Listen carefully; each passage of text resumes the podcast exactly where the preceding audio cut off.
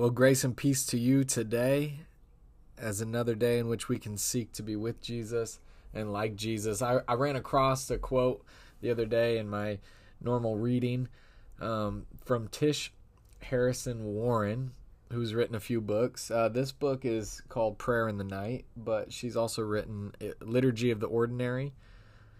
Uh, but she said this Grace is the first and last word of the Christian life, and all of us are desperately in need of mercy and are deeply loved.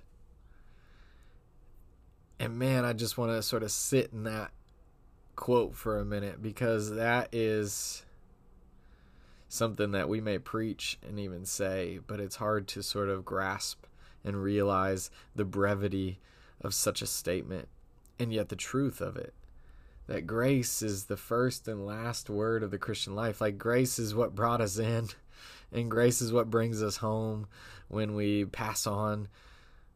Grace is all are covering us the whole way through, that we need grace every moment. We have never got to a point where we've achieved anything or have earned anything, or we can get to a point where we even say, Aha, I no longer need your grace, oh God. No, we can't.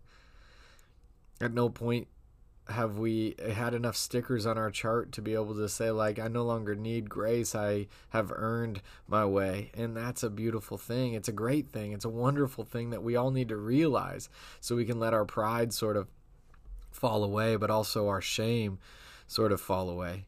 So whether we're on the side where we think that we are good enough, we need this grace, or where we're on the side of where we think we are so bad that we can't be brought into relationship with Jesus, we also need this grace. She says we're desperately in need of mercy.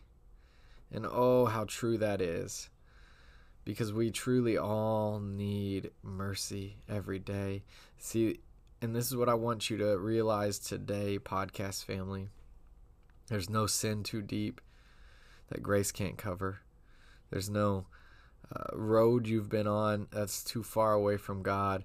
There's no way you can run or hide from the eyes of our Father, but He's not looking to condemn. He's not trying to find you to spank you. He's trying to find you to give you the robe and the rings and throw a party as he did for the prodigal son.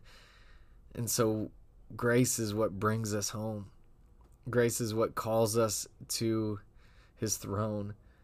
Grace is what we desperately need and mercy. And then she says, and we are all deeply loved. And this is where, once again, with the prodigal son, no matter how far this son was away, the father loved this son. The father desperately needed this son and wanted to be back in relationship with this son. And the same is true for us. And so whether we do you whether we separate ourselves from God through sin and failure or rebellion maybe is a better way to put it whether we separate ourselves from rebellion or god from rebellion or we separate ourselves from god from religious legalism, we st- all separate ourselves from God. And may His grace and infinite mercy and abundant kindness draw us back in. May we breathe in grace, knowing that our Father deeply loves us. There's a few popular songs that have been coming out in the Christian world about this idea that uh, that one of the realizations that we find in the Christian li- life is that we're already loved. One, one popular song now by Maverick City Music is called Jireh, and Jireh obviously means the one who provides. Uh, Jehovah Jireh is probably a better way of describing it because it means the God who provides. Um, but it's all about this provision, and and it starts. The song starts with "I wasn't holding you up, and so I I couldn't let you down," and then it goes on to say, "I was already loved, I was already known, I was already chosen."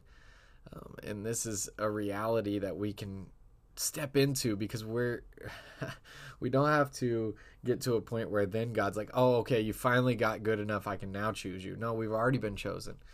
Or we didn't get to a point where we're like, "Okay, we did enough of our chores so that God now loves us." No, we were already loved.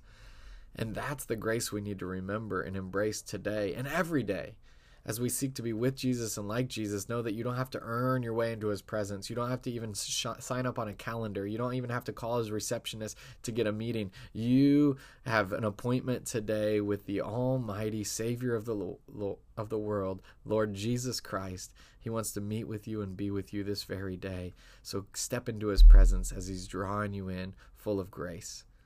We'll talk again tomorrow.